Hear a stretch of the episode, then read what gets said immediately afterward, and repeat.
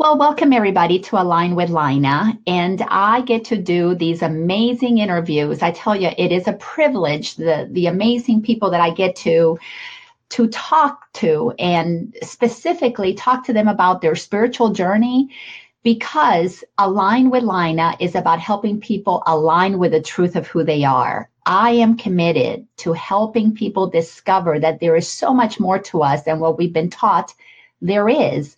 We have all grown up believing that we are the small, finite, in, in some ways insignificant being when we compare ourselves to the stars and the galaxies and all these amazing big planets out there. And we see ourselves as these small little people on planet Earth. But the truth is that we are the stars, we are the galaxies, we're all that is. We are this incredible creator who's expressing itself individually through you and me. And the awakening process is a journey of returning to that awareness so that we can begin to live from a place of trusting one another, from a place of compassion and understanding, of actually living in a state of unconditional love. And what that means is you place no conditions for being the presence of love on this planet. And today I am thrilled to be interviewing somebody that I haven't known that long, only about maybe three years. And it's my friend Bill Lassiter. And Bill and I connected through a mutual friend via Facebook, which is one of the reasons I love Facebook. And I love that my site is public so anybody can find me. And I have met amazing, amazing friends this way. So Bill reached out about three years ago and we went and had a lovely lunch and got to know each other. And when I got to know him, I got to realize that just like me, which is what this show is about, ordinary people going through extraordinary awakening process, just like me, Bill was undergoing a spiritual awakening and we began to share our our journey. We began to talk about what were the things that inspired him what were the things that inspired me.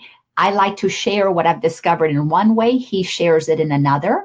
Both might be different ways but they're actually the same teachings. It's the same truth. It's the same um, it's the same explanation, if you will, with different words about the truth of who we are. So I am going to welcome my friend Bill. Thank you so much for being here, Bill. I, it's just an honor to have you here.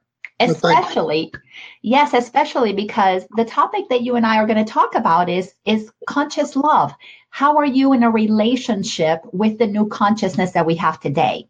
But before we get to that, let's I want you to share with people what was your life like before you began to wake up? Tell me, describe that Bill, that Bill who operated from his ego, who was who operated in the world not knowing the magnificence of the truth of who you are. So paint a picture of pre-Bill.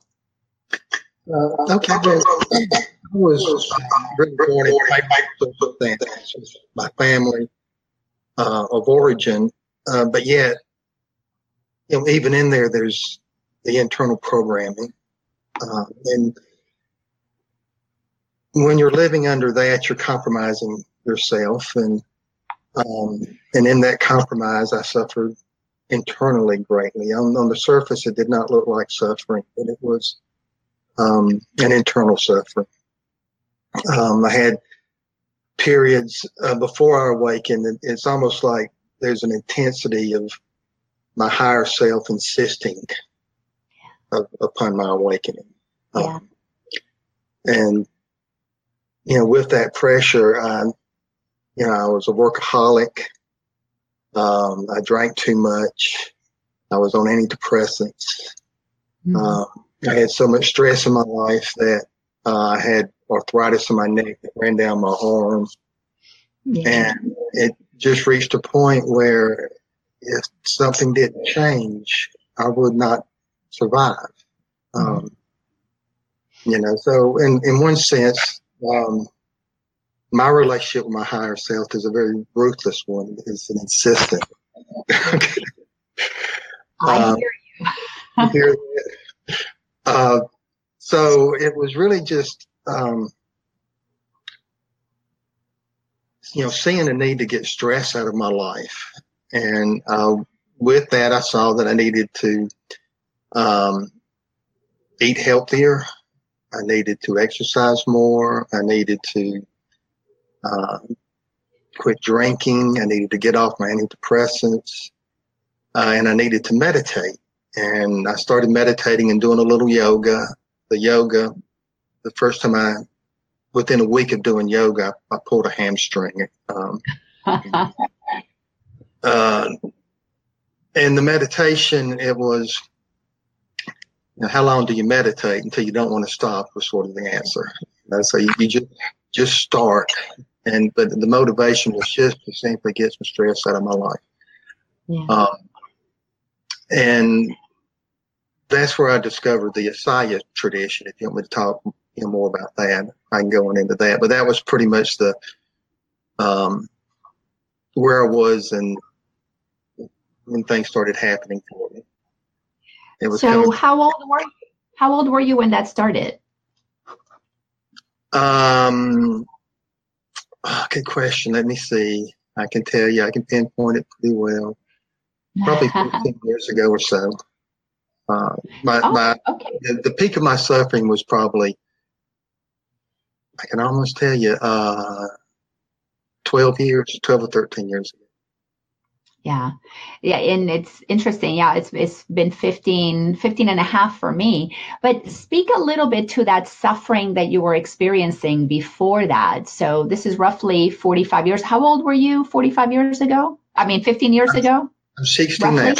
So I was in my mid 40s. Yeah. Okay, so we're we're kind of really parallel there because for me it was my early 40s.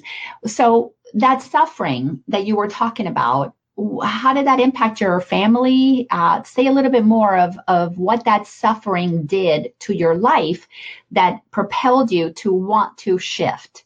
Well, um, one of my discoveries is that uh, until the awakening starts, we're very, very good at suppressing things. Oh, yeah. Okay. And so the suffering in my family life, you know, I, I was very uh, supported and providing um, husband and, and father. And, um, you know, it didn't impact them because I was doing what I was supposed to be doing, if that mm-hmm. makes makes any sense. Um, but on the inside, you know, I, I was dying on the inside. Um, so there was no um, attacking of others or, you know, that kind of thing. It was more of a internal suffering.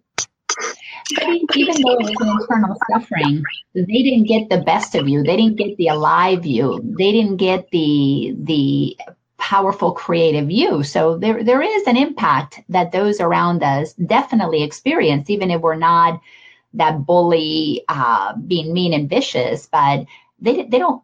People who live with those of us who are unconscious, they don't get the best of us. We might think that they do, but they don't get the best of us. Yeah, but my um, path that I started uh, choosing myself um, people didn't understand that. Oh yeah. And yeah. you know, you, you mentioned like this conversation we're having here, you know, our meeting, I had started going through a process, uh, you know, going to workshops and retreats and things like this, and I'm having this awakening experience, but I, I go home and tell family and friends, and they think I'm nuts. And, I get that.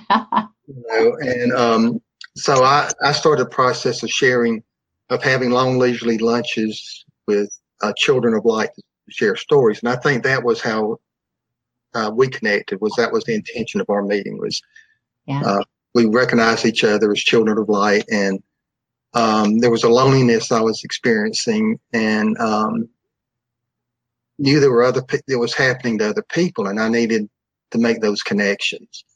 Yeah, that is that is an amazing thing that begins to happen is we begin to realize that that in the beginning for me it felt like i was alone. Am i the only one going crazy um, i'm changing i'm shifting and and like you were saying god source spirit whatever it is universe is is pushing me to wake up. There there is an insistence in in me recognizing that there's more to me. Um, that was just the path for me but I know that you kind of felt the same way. So then we come and realize, okay, there's got to be more people out there like us. And yes, that's how you and I connected. And that's how I've connected with many friends. Um, let's talk about what what life is like for you since you had this experience and you know why don't you go ahead and say a little bit about your your um, tradition the one that you that were the teachings that really propelled you to come to know the truth the way that you have come to know it. Yeah. Say a little bit about that. And then let's talk about what life looks like now for you. Okay. Well, um, you know, my goal or my intention uh, was to get stress out of my life. so, and I, it was one of these things, and I'd been a seeker for years, you know, and run into some dead ends, I guess is one way to put it. But it, was a book that I had rejected uh, several years before, kind of jumped off of a bookshelf one, one day, and it was The Art of Ascension is Taught by the Ishayas. And actually, years ago, I had gone to a um, a first sphere weekend, but left the, the first day. I didn't stay for it. And I picked up this book again. Uh, and the Ascension uh, processes, uh, the, the tradition goes that it's handed down from Christ. It was the seven thunders mentioned in Revelations to uh, John the Beloved. And uh, Jesus says, don't write this down. But it's uh, um, it's not exactly meditation, but it's ascension techniques that were handed down um, and kept in the monastery until uh, fairly recently. Uh, but what it does is it synchronizes the left and right hemispheres of the brain with the heart. Mm-hmm. And it's um, there's an upper flow of creation that we are that the the natural evolutionary tendency is this upward current. Mm-hmm. That if we just simply align with that, that we come in harmony with it, it's a very natural thing to awaken. Yeah. And so when I started doing this ascension technique, I just noticed the days I didn't do it were not as good as the days that I did do it, and stress started falling out of my life. And um, the if I had to put a, a, an event that happened with me that really opened me up to um, you know feeling energies and other dimensions and things. It was on a retreat at, uh, in Black Mountain, North Carolina, at the Light Center Mm-hmm. And I was doing a walking meditation down from the lodge to the river, uh, praise the whole spirit of life inside me. And I was just dropping that into my heart. And then coming back up from the river, I was doing praise the whole spirit of life in the heart of the earth. And I was just dropping that into the path in front of me. And I started experiencing the earth energy rising up. Yeah. Like the trees were like they were praising and the energy was moving through me. Um, I went into a labyrinth, and they say when you when you enter a labyrinth, you pray for your heart's desire. And if if my mind was using it, it would have said, "I need some money really bad right now." But my heart asked for freedom from worry. Yeah. And when I entered the labyrinth, I kept doing the meditation. When I got to the center, I felt the earth energies uh, shoot through me, and as if in response, I felt uh, energies from the heavens pouring back down through me. And it felt like Mother Earth and Heavenly Father making love through me and all around me. My eyes are wide open. And I don't know how long I was there. It sort of settled in. A little voice came to me and said, This is all you can handle for now. and it was uh, an opening for me that um, the point of no return, I guess. It's not something I could close off again. Yeah. It, and these things are just so beautiful. And I so appreciate you sharing this because every one of us that has those experiences, it's hard to put it into words. So I know that we do the best that we can to give a description. And unless you you really truly either one have had this or are open to the possibility that this is true, sometimes these things don't make sense, but they alter us. They leave us totally, like yeah. you said, it's a point of no return. Say a little bit more um, about that feeling. You've got you, you've got the experience of love activating inside of you. share a little bit about what was that like for you because I had I had a similar experience, different but similar. And I do want to talk about that because I think it's important that we that we share how how it alters us because I think it's key to understanding why we begin to become kinder, gentler, peaceful, more loving people.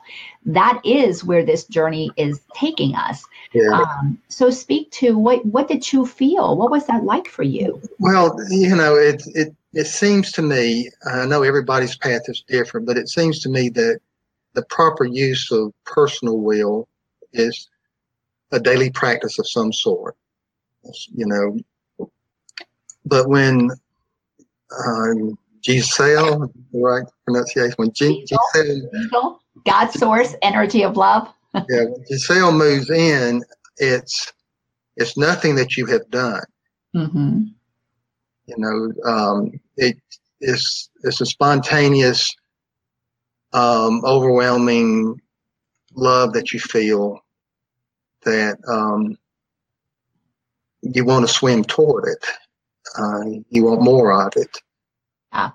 But it's nothing that uh, you can conjure up, so to speak. You know, I was doing a certain meditation, but it, but that movement of that energy um, had an intelligence of its own that was uh, beyond what my personal will um, could even comprehend. Yeah. Um, so it you know it comes into your life, and the more you can surrender to that, the uh, the more efficient and beautiful life gets. Uh, and a lot of that takes letting go of the ego, and if your desires are in alignment in alignment with that natural flow, mm-hmm. then yeah, that's that's a good idea. But um, I've also have had a lot of inner conflicts and struggle. The diff- seeing the difference between what I desire to happen and what um, Giselle or my higher self knows. It's almost like you're in this uh, funnel that your higher self knows where you're headed and just swirling around and the suffering is the resistance to that. And the, the more you can surrender and let go and fall inward in, into that energy field, uh, the more beautiful life is. And the, the reality of that energy field is, is you see the truth, a reality that's not the reality that most people experience. It, it's a reality of beauty and truth that, um, yeah. uh, well, know, it's something to be appreciated. Yeah, and as you said, it's it's uncaused. Um, yeah. This is where we enter the realm of paradoxes because uh, it, it is an uncaused cause. It is the cause of everything, but yet we can't cause it to be experienced. Right. But because it is the cause of all that is, it is the creative source of all that is. Like you were saying, when that will, when that personal will, when that insistence in me being in charge of my life just stops for ever so briefly, whether it's through a meditation or a walk in the woods or just something, something finally gives and you know you can't figure it out and you drop to your knees, which for me, it was like, okay, God, there's got to be another way. This is crazy. My life is out of control. What do I do? In, in that little moment, in that little gap of me recognizing that I can't do anything else, then that which can do everything emerges. And, and it's on cause because I, I couldn't schedule appointments to meet with God. That that hasn't really worked. Yeah. Well, let me just say it works now, but it didn't then. Um, and I remember that the first time I had this this incredible encounter, it was like, what the heck happened? How did that happen? And then I wanted to keep recreating it. Yeah. But the most beautiful thing in that first encounter was my awareness of the feeling. It, it, really truly was the feeling of expansiveness, unlike anything I had ever felt the peace that really passes all understanding because my mind could not understand it. In a sense of connection to everything that was probably what love is supposed to feel like. Mm. But at that time, 15 years ago, for me to begin to experience this, I didn't have uh, a frame of reference in in how to box that experience up and and figure out what happened to me. All I knew was something amazing, something miraculous, a miracle had taken place. So tell me, how did that your experience alter you? Uh, well, uh, I started listening to inner guidance. Yeah. Okay. Um, and part of that inner guidance would say things like, you don't need to work so hard. But the more I relaxed into my into my work, things would unfold. Um, and I, I, had a very you know stressful job at that also. Um, what were you doing? What were you doing then? Uh, well, I quit commuting and I started working from home. I was a financial advisor then, and I started working from home. Um, there's, you know, the creation process. Uh, you know, there's that ascending energy, but in, in that ascending energy, the, the, things in in life that are blocking it um, fall away, and so there in a dualistic world in the universe that we live in, there's um, creativity and destruction, and sometimes destruction happens so that the new creativity can come in, and there's a tension between all those things. And um, if we can align with that, um, then beauty, and truth is created. Um, again, this is my experience. I, being so unaligned with that for so long, um, yeah. I created a lot of turmoil in my previous life. I, I left a marriage of um, almost 30 years. Um, I hurt people in the process. Um, a couple of my children still don't speak to me. Um, the you know there's the choice of that or being gone because I don't I don't think I would have survived otherwise. Um, yeah.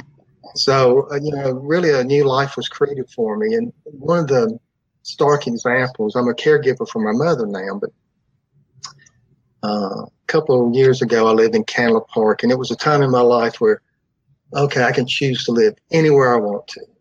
And I chose living in Candler Park. Just love the that in town living, that community. Yeah. Um, but I heard very clearly God saying, uh, sell your sell your business and move in with your mother. And I resisted that. I fell on my knees going, no, that's the last thing I want. Um, but yet, that's what ended up happening.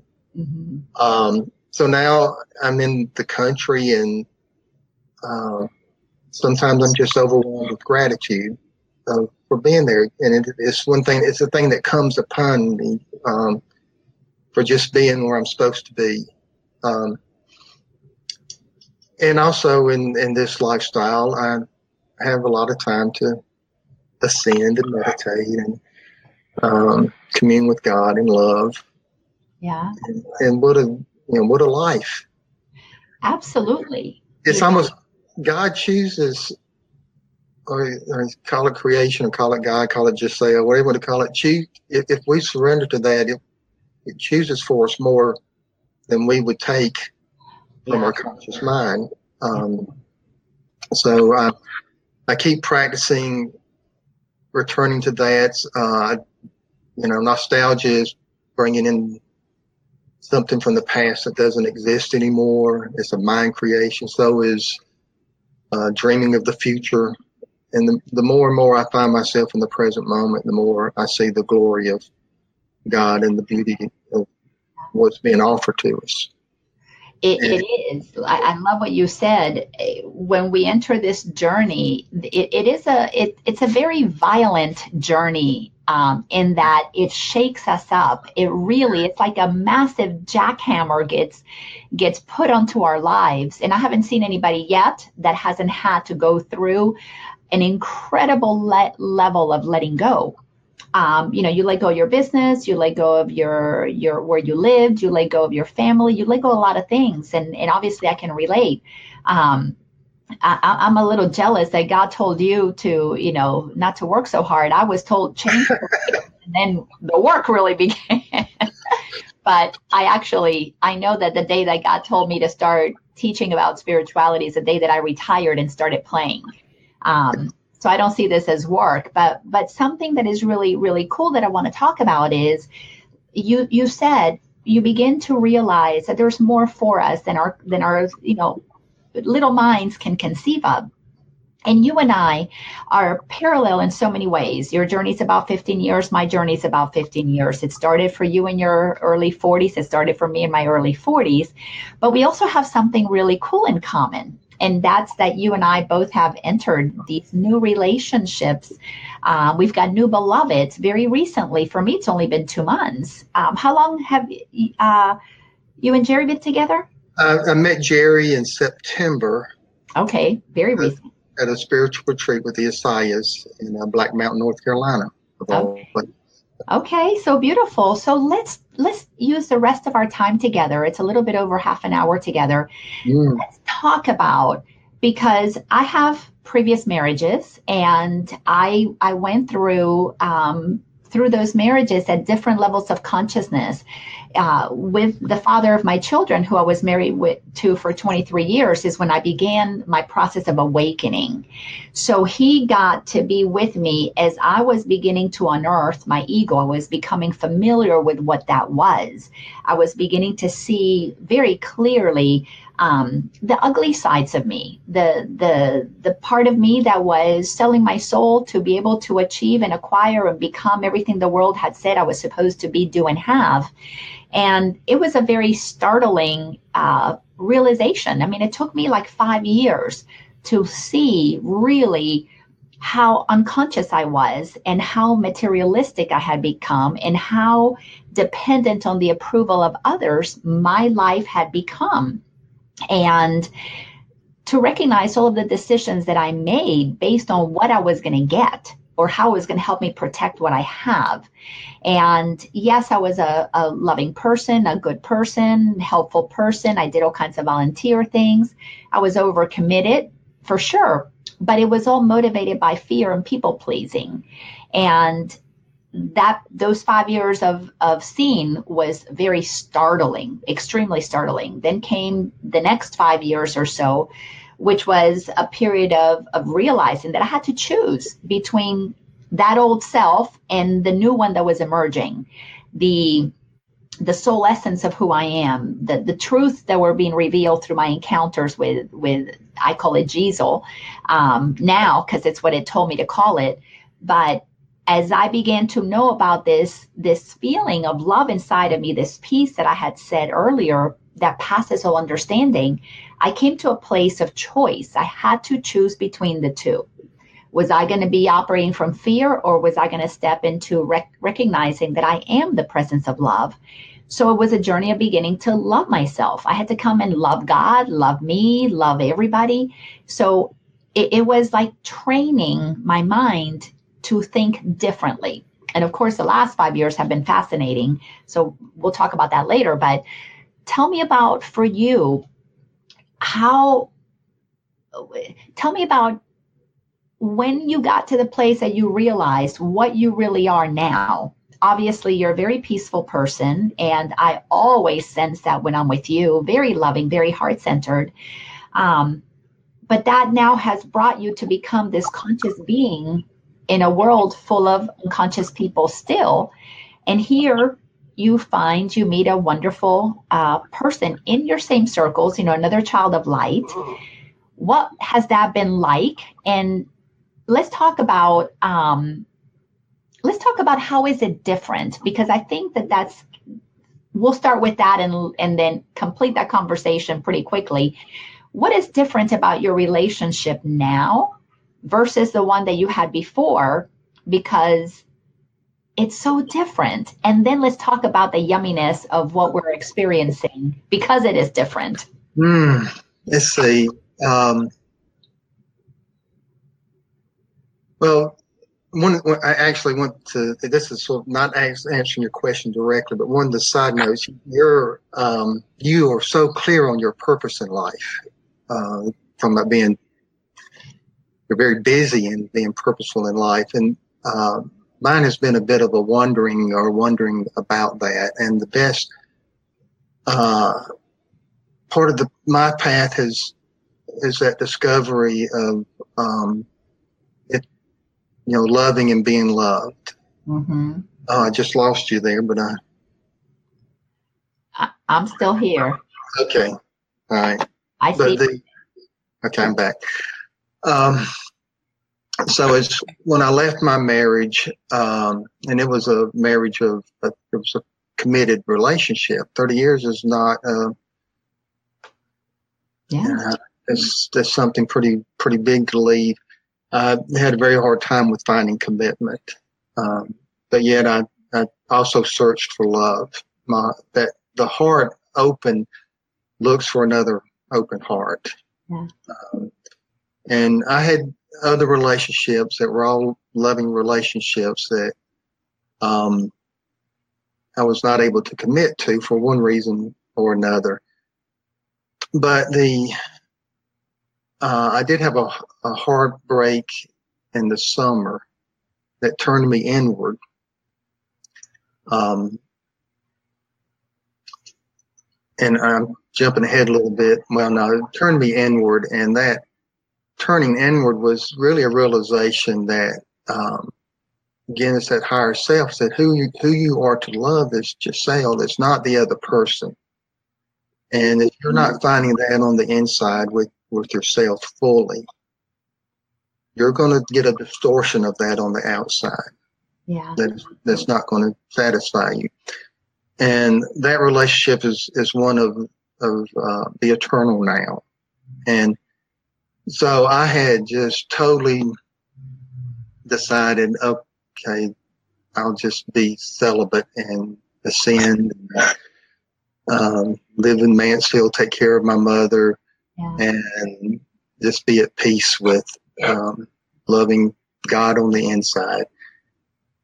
And you know, my message was when you're ready, I'll show up again on the outside for you. And I just walked into the retreat and um, I had known Jerry's brother already, but she walked across the kitchen, introduced herself to me, and I'm going, really God this this quick, you know, kind of thing. Um, so there was a knowing that happened uh, right away. She didn't um, acknowledge it or, or resisted it. I guess might be another thing, but it's um, uh, clearly, if I had to, you know, the purposes of life uh, to know what your per, you know action is, like you're doing. I'm I'm a little envious of you knowing uh, knowing that, by the way. Um, but to have that ideal relationship, and that ideal relationship is when we're um, both are rising to enlightenment together. Yes. And there's suffering happens when you're out of alignment with it's that. Simple. That's simple. It's just simple. It's, it's that simple. It's always that easy, but it, it requires being committed to uh, it, it's it's not the other person that you're actually loving. Yes. It's it's God coming through the other person. And with Jerry, I feel the I have the experience of God in her presence. And yeah. um, so did that answer your question? I can keep rambling, but you can direct me better. That's it. It's perfect. It's beautiful. And you know, when when I when I met Dan, I, I wasn't looking for anybody.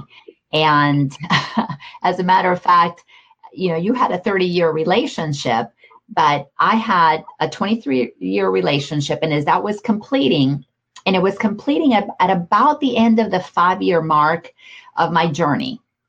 And that's when, like I said to you, I was discovering my ego, I was discovering my ugly side. That was the dark night of my soul it, it was just startling to see that side of myself. Um, but then I went through the next phase, and the next phase was beginning to see that there is a choice between love and fear, beginning to be exposed to love. And right as I entered that phase, I a, a, gentleman walked into my life. His name is Ken. He walked into my life, walked into one of my workshops, one of my classes that I was teaching, and we immediately knew that we had a connection. It's like a clearly we had a past life connection and something was coming together was bringing us together for for the purpose of of for me to kind of finish some business i had to there was things i needed to clean up still. And as wonderful as that relationship started off it got really tumultuous and it became um it, it just began to fall apart in in a really amazing way. And with my awareness i'm watching this begin to fall apart. And i was like wait a second i've done all the work. What what's happening here? But it goes to your point. And it's it's the point that I was beginning to realize that I could choose between love and fear, mm. but I had not come to know the presence of love in me fully yet, which meant I knew I was the presence of love, but I was not abiding, living from the God, which is the essence of love in me. So I, the last couple of years of that relationship was a falling in love with God. And I had to we got divorced in in 2014 and then we stayed as boyfriend girlfriend for a little while because there was a level of consciousness there that knew neither of us was responsible for the other's happiness but something wasn't working. So we had to end the legal part of the relationship. Um, you know obviously we're still legal involved but it sent me on a journey to begin to commune with god so I had three years of communing with God in, in beautiful ways. As you know, I used to go to the lake a lot and have right. many weekends by myself where I would go with the intention, I'm going to write, I'm going to do this, I'm going to do that. And I would get there and I was told, you know, be still and know that I am God. And yeah. many times I was told, just go jump in the lake or just go for a walk. And I would leave going, wow, I was here for four days and I did nothing that the world could say, oh, you accomplished something. But there was a deepening that was happening. So when I met Dan, I just happened to go to a dance and there he is. And then something began to let me know that my work was not to think that I was falling in love with Dan what I was beginning to experience and realize, and actually became so clear to me really in the last week, is that God is loving Dan through me. I am feeling. And you feel God love you back. it's, yes, Course in Miracles um, says that giving and receiving are one. So as I am giving permission, really, that's what I was doing. Got my will to align with God's. I am giving permission to be taken over, and which I do that joyfully. it's the best takeover ever. Yeah. To give permission to feel what it feels like to be God loving its creation. Because when I feel Dan from that place, I don't know Dan. My mind doesn't have, can't size him up, can't put him in a box, can't define him, can't confine him. He's the pure presence of love. He's a pure innocence. He is he he is just pure childlike wonder. And I look at him and I know I'm seeing a, a human being but I'm feeling his aura. I'm feeling his energy. I'm feeling his eternalness. It's like I know him from the beginning and I know his eternalness goes on for a bazillion more years. Mm-hmm. And it brings me to tears because I'm sensing something so much grander. And then when my mind wants to, you know, bring it down to Dan, what do you want to eat now? Or Dan, what do you want to do? Or what what did you do yesterday? Or tell me about it's like all of a sudden I, I have to come back into my body and pretend that I'm having a conversation with a separate being that I just felt myself as one with. It's really freaking amazing. tell me about your experiences with Jerry because when you feel this God in Jerry, tell tell me about that. I don't think I can elaborate more than what you just said. That was oh, but I want to hear your words. mm. Um, well, it just requires it, it just being present yeah. with another person, and in that presence, um, what it feels like is God wants to experience this with me. Yeah. And so that energy rises up, uh, and the other person's feeling the same thing. And so it's, it's not like you're sharing a, a different mind or different bodies. The energy fields are actually we're, we're experiencing this, the same love. It's not that love or my love or her love and all. It's just we're experiencing love. Mm-hmm. And it's a love that doesn't have an opposite. It doesn't have a condition around it. And it simply reveals the truth and beauty of uh, creation. And the outside world just simply falls away. Uh, that which is not real just doesn't even have a place of contemplation yeah. when you're in that energy energy field. Um, and to be able to stay in that, and yes, when you separate, to, to take that energy with you, um, and the glory of coming back together again, too. I, you know, we'll I spent a couple of days in Braselton with with her, and uh, she'll spend a couple of days each week in Mansfield with me. So we have a lot of coming and going. Yeah. Um, but it's always about the the union, the, the shared love. Uh,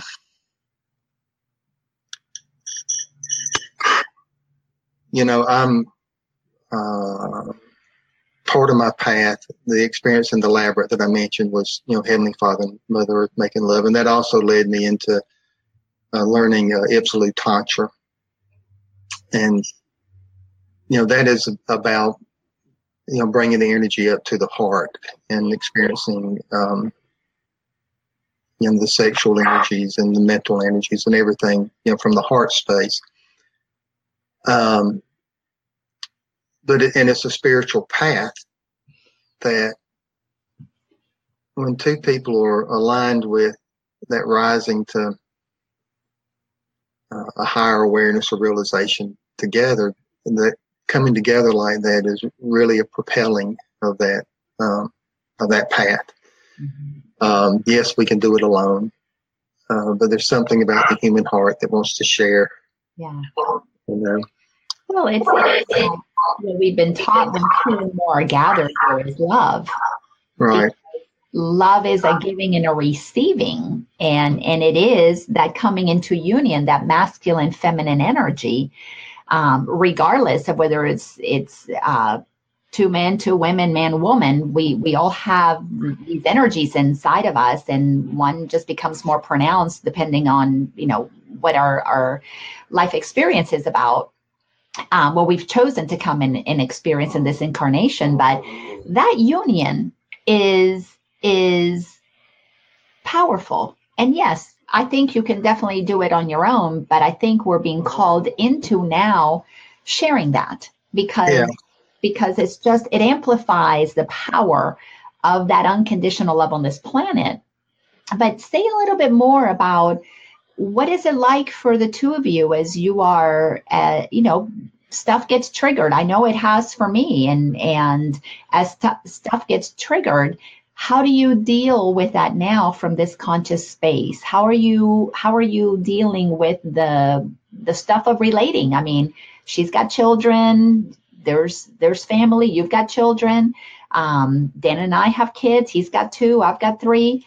So those things are part of life and i feel that that conscious loving is about how do you embody that how do you be that on in the world you know we're in it but not of it but how do you practice it how do you live it because this is a, a program about giving people practical tools what does yeah. that look like day to day for the two of you well you, you know it's first and even before jerry the, the experience of being triggered um, you know, it, it's never about the other person um, to start with. Okay. No.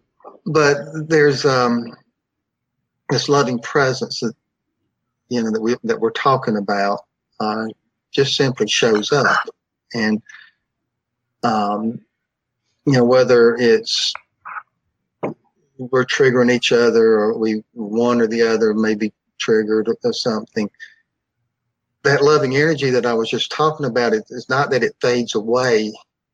It experiences that with me and so it doesn't linger um, this energy that I, will call it love, Giselle, or whatever you want to call it. Um, Doesn't matter. Doesn't it. It's it's the source and the goal of everything created.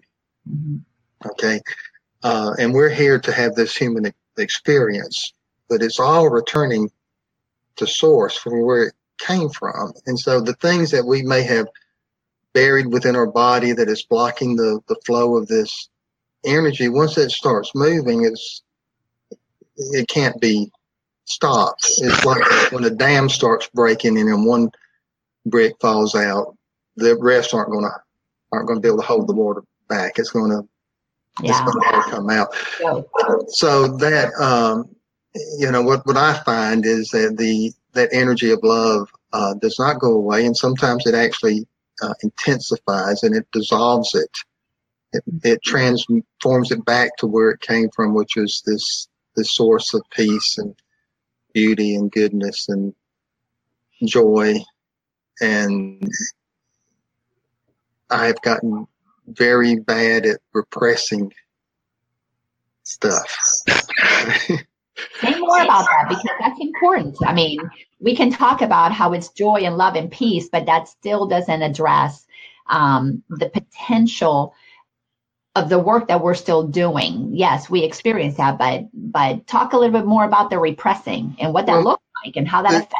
Yeah, um, again, my perspective. You know, I talk about new and old paradigm a lot. In the old paradigm, people just really get good at repressing. Yes. Um, the experience of life. Yes. Okay, and I know, I know, you know, from having my conversation with children of light, there's so much uh, wounding, particularly in early childhood, um, and particularly in our innocence, the uh, you know we will our consciousness will leave the body because it's overwhelming. But life is going to be experienced. I assure you, life is here to be experienced, and it's going to be experienced. So it's where our capacity to experience life expands, that that we have repressed will come up, and it will come up. It it gets to a point where it doesn't control you, but it will come up. And the purpose of it coming up is that we didn't fully experience it, and creation has given us another opportunity yeah. to experience it. And you can choose to repress it and turn away from it, but you'll keep it'll loop back around. You'll keep having it again. So it's it's best just to feel it, let it happen, but know that you're not alone in that. That the the um, the loving energy is is there to experience it, and on the other side of it, it's always more glory. It's almost always more glory. So share share like a real example. Um, so I'll, I'll, go first. For me, um, well, because this is about helping people connect dots. Um, so for me, part of, of my childhood was I became a people pleaser because my dad left when I was 10 years old. And the thought of the, the man that I loved leaving caused me to be a clinger. And I began to want to make sure I did what other people needed me to do so that they wouldn't leave me.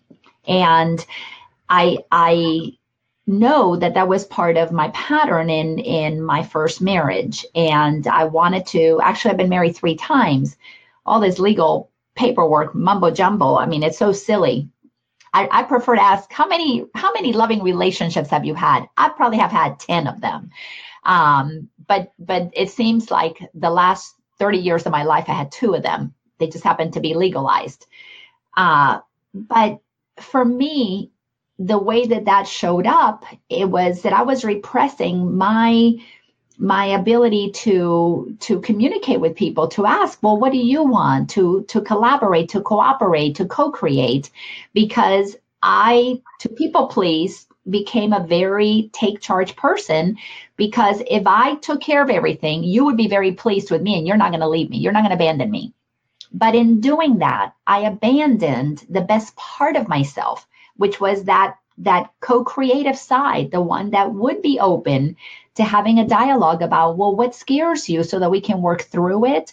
But i didn't want anybody scared so i wanted to make sure everybody was happy which sent me into major overdrive pretending my life was so good and so perfect um, so i had i had to look at that i had to go through all of that in in my relationship with philip and now with dan because I did that work, this people pleasing is not hardly has any power to it. Yeah, it shows up a little bit and I can see it when when I want to, well, what do you want to do? Well, if he'll ask me, well, what do you want to do? I'm like, oh, whatever you want to do.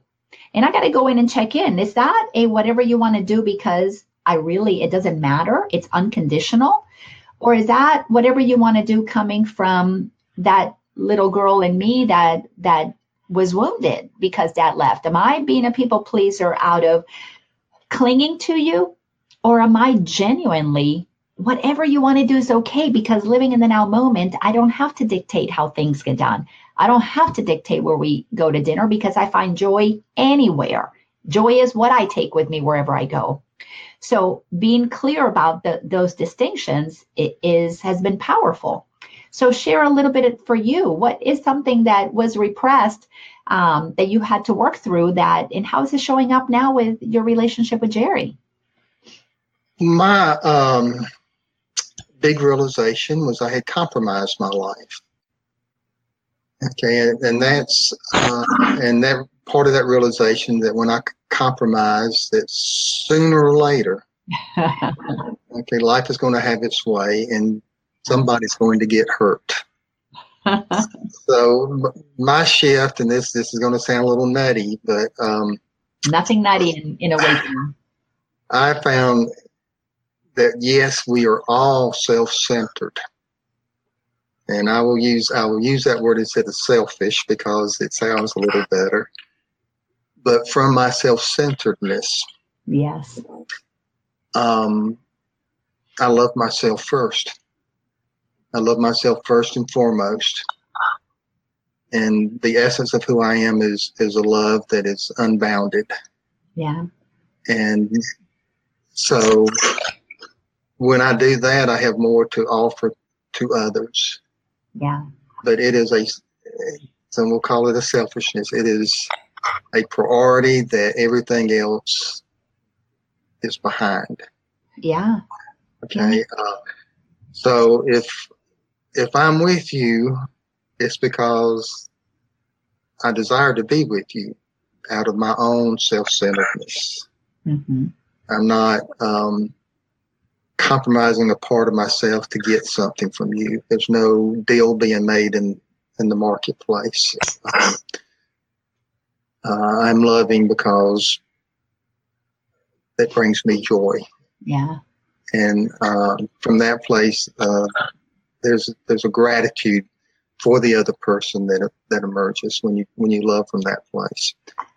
Yeah. Um, and it's also a free love. It's, it doesn't bond. Exactly. Exactly. Uh, and that bonding um, is not it's not acceptable condition of loving um, for me one way or the other for the other person or, or for me uh, and so there's there's the trick, right? That you start getting in, you're in a relationship, and so you're going, what's this going to look like later, right?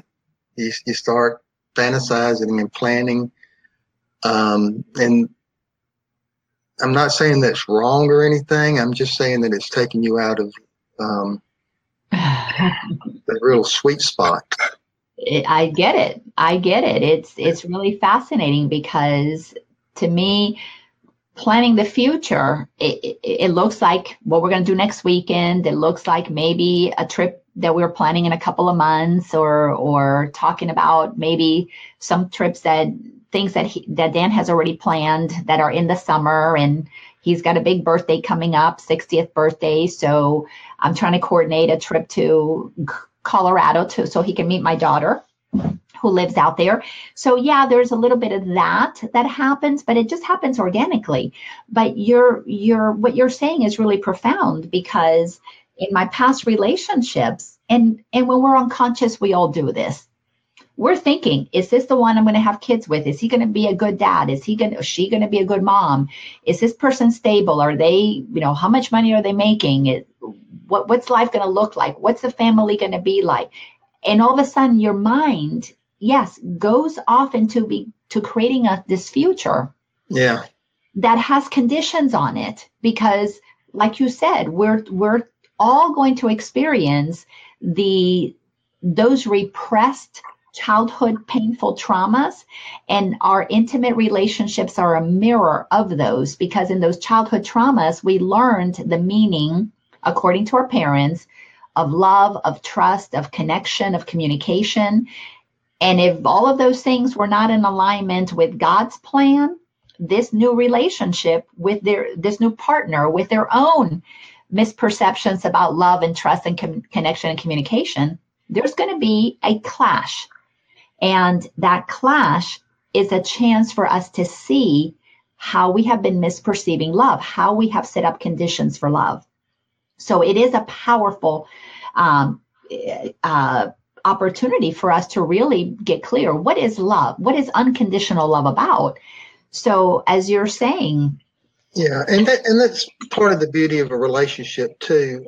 Um, you know, the other if the other per- person is loving, and you're being triggered, and the other person, uh, you know, can be there with you and be present for your triggering without trying to fix you or to manipulate you or tell you what to do or how to solve this problem or anything like that, but just just being present with you um, as as this stuff comes up because it comes up uh, it comes up spontaneously. Yeah. and it's not something that you plan for it to come up. Let's let's bring up our stuff. No but, you know, but what comes up comes up. Man. But what a beautiful gift, though, because what comes up to me is is what blocks the connection of that pure love potential. And obviously, doing the work that I do, 12, 13 years as an awareness coach, teaching what I teach, um, with my former relationship, because I met Ken, he came to one of my classes. I was already seen as the teacher. And uh, so I, my ego loved imparting information so I could fix him so that he wouldn't, number one, he wouldn't get triggered, but then so he wouldn't trigger me. But with this relationship is so different because as I am sensing things, you know, I, I can't turn off what I know. It's been beautiful to be in that space of saying, I have information I can share, but I'm not your coach. I'm not I'm not the one who is going to try to fix anything because I'm my work with him, which is so fascinating, is to see him in his perfection. Yeah. And when his stuff comes up, I, I just had to say, here are the names of some wonderful people that I know can help you. And because my work is to be the presence of, like you said, that safe space where anything can be unpacked at his pace, in his time, when he wants to, who he wants to. Conversely, when my stuff gets triggered, just because I've had more training, I can quickly say, honey, I'm so sorry.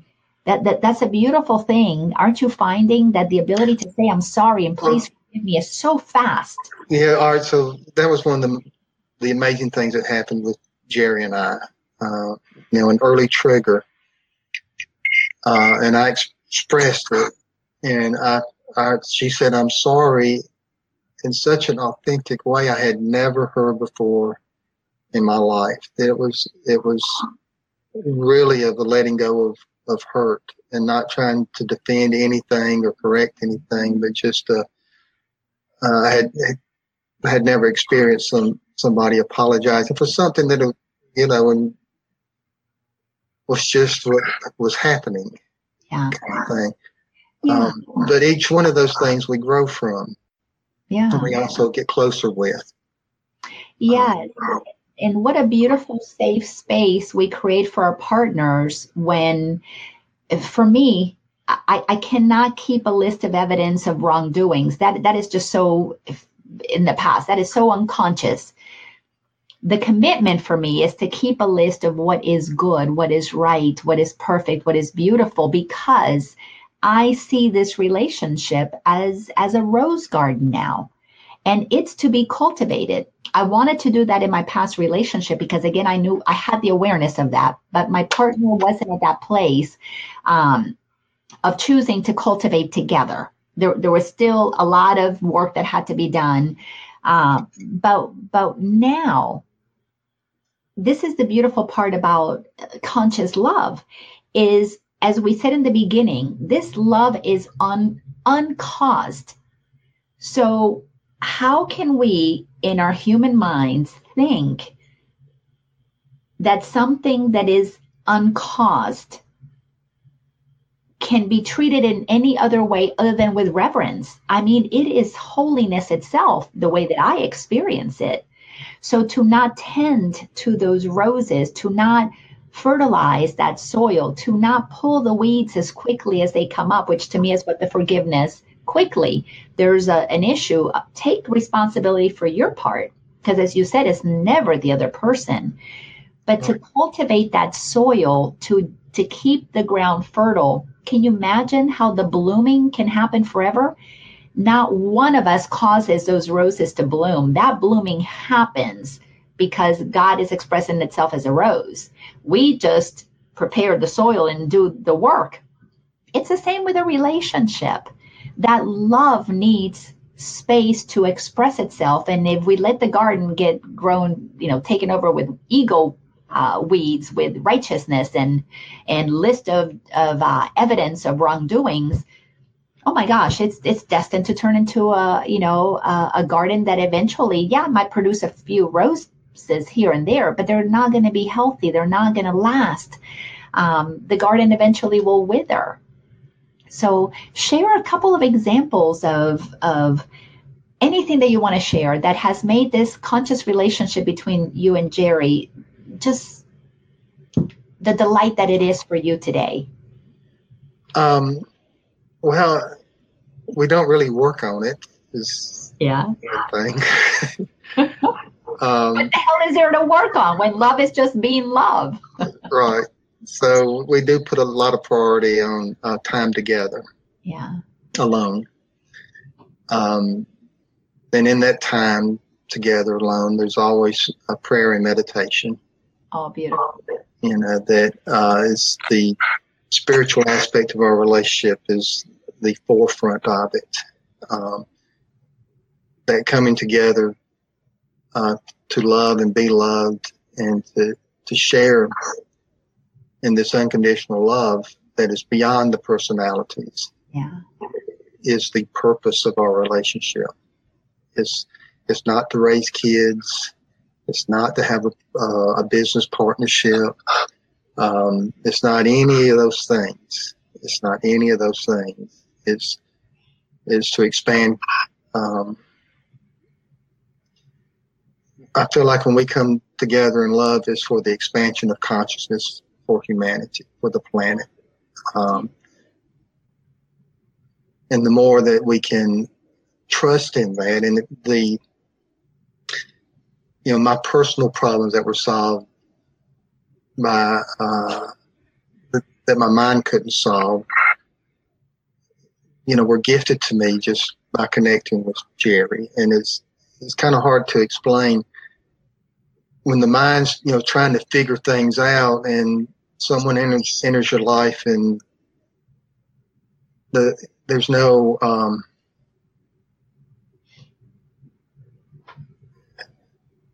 it's just a, you're just called to uh, allow the unfolding of it as opposed to trying to see what it can be or trying to orchestrate it or figure it out or any or any of these things.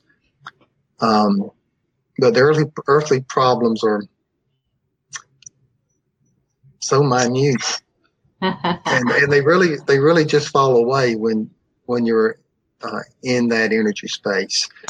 Uh, and yes, the triggers will happen. You do have to come and go. Got to you know make plans around who's going to take care of Nanny when I'm here, and you know all that stuff. You have to deal with life.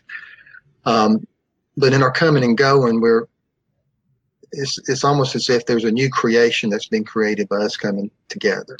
Yeah.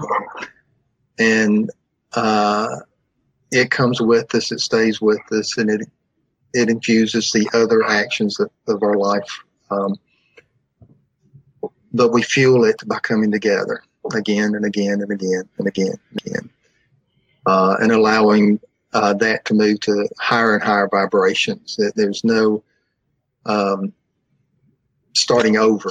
It's, it's just a continuation. Uh, and in, in a, we, we really have not triggered each other that much. And when there's been a, a triggering, it moves really quickly too. Wow. Um, and again, when the triggers is not so much the other person, um, it's just life itself and the mind trying to um, decide what it thinks is best. Um, yeah. And I, eventually the mind will come into uh, service to the heart. yeah. Where the heart is clearly in charge. Um, but so, yeah, but let, let's just, I want to say this because people are hearing this and hearing this loveliness and, and this connection and God moving through us and loving through us and loving through our partners. And it sounds just so beautiful and amazing. But this is the result of, for both of us, 15 years of work, 15 years of unearthing all of the blocks that we have built to love all of those emotional traumas that caused us to believe that we were weak and insignificant and needed to protect ourselves and basically kept love out of our hearts. Um, doing that work, looking at those things, is not is not for the faint of heart. It's really for somebody who's very courageous and willing to become conscious of we are the ones who use our own mind to block ourselves by making up ideas about what love should look like. And if it doesn't look this way then you got to discard it. Yeah. I believe i believe not a single person ever falls out of love ever. Because love is what we are. How can you fall out of what you are? But what happens in from my perception is that we fall into fear. We allow fear to take over. We give permission to fear to put up our walls and to um, create distance from one another. Not that we would fall in love with the first person in our lives and stay with that person forever, but we could fall in love from one person, move to the next person, and fall in love and fall in love and fall in love, but never actually leave a trail of betrayal, a trail of hurt people, because we we would know we would understand that when love moves you you're moving. Something is moving you that might be moving you from one relationship to the next to the next but it is done in such a conscious way yeah. that you're not taking anything from another person that there's no attachment that there's no expectation. Because to me love is freedom. Love frees everything to be what it is. That can be very challenging for somebody who doesn't who hasn't done this work but i am only saying this because anybody who's watching this i encourage you to do the inner work of healing yourself because when you heal your conceptions of what the world has taught us that conditional love passes as love when you heal those misperceptions you actually open yourself up for what real love is all about. And it places no conditions and the reason it places no conditions is because it knows everybody is the presence of the creator expressing itself as love or a human with conditions in their mind suppressing love. I mean, yeah. it's basically that. So, how can anybody be wrong or bad when they are either conscious that they're love or they're not aware that they're love? Yeah. And, you know, in that mastering of desire, I, you know, nothing that you desire hurts anyone. Yeah. Okay, and that's a mastery. That's that's a mastery. Um, you know, being aligned with your purpose, like I say you are. You know, that's a mastery. You know, you you cannot possibly do what you're doing wrong because this is you're definitely on purpose with what you're doing. That um, coming together for enlightenment is all these things. If you if you have one, it's it's affecting all the other desires of life and that upper upper current. So yes, that um, healing is a process that happens, yes. and it does take courage. And I I think it takes a practice. I think oh, yeah. there's, there's something that you do daily. The commitment to turn inward to God. Yeah, um, it is. But it's not about um, fixing you because and and also we're actually we're not our bodies we're not our minds we're not these things we're the one experiencing this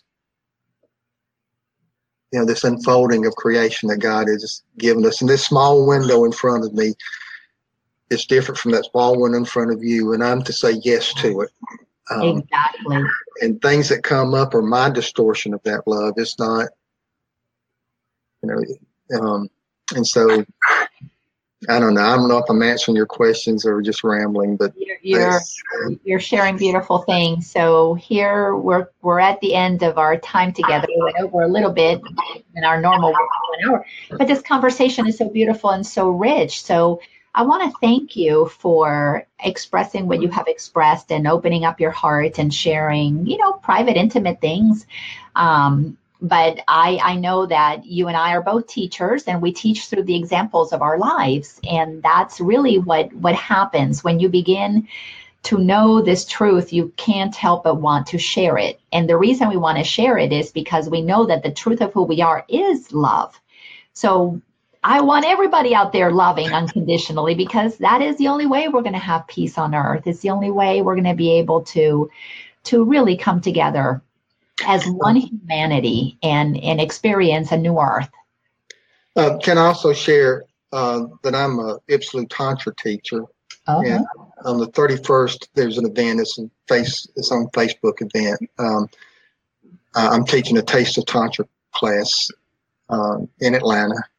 Uh, and then on the 22nd of April, I'm participating in, um, a lot of you will know Maurice uh, he does an Earth Day celebration, and I'm participating in that as well. Um, but would love to contact, connect with you. And I can also say that I still like meeting with Children of Light to share stories. so yes. if anybody wants to meet with me for coffee, tea, or leisurely lunch, uh, just message me and I'll get together with you. Yeah, because connecting with you, the best way is through Facebook. And yeah. Yes, and also with me, connect through with me through Facebook. Also, I have um, you can go to my website, which is lineorlando.com, and I post all my events and things that I've got coming up there.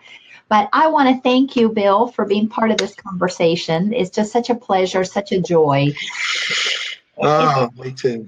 What is possible for us when when we do the work is is really unconditional love. That's all that I can say is a love that places no conditions and sets all beings free to be themselves. Um, it, just can't get any better than that. Cannot get any better than that. So thank you for being here with me. Thank and you. I look forward to continuing your love affair, uh, especially as you guys share it through Facebook. I share mine through Facebook. um, it's it's all out there. I'm transparent, so have a wonderful day and and thank you for uh, to the audience for being here. If you enjoy this conversation please share it. Let's let's spread the word of what it's like um, when when somebody wakes up and begins to live their lives from their truth. And as as bill so beautifully said um, it's just an opportunity for that creator to have its way through us. That's all that we're doing is we're letting something grander than we are have a grander experience than we could possibly possibly ever imagine um, with our own little minds. I, I, it just keeps getting better and better and better. This this is an amazing life. So thank you all, and remember that we really truly are magnificent. I know I am. I know Bill is. I know our partners are. And um, till we see you next Monday again for a line with Line at noon.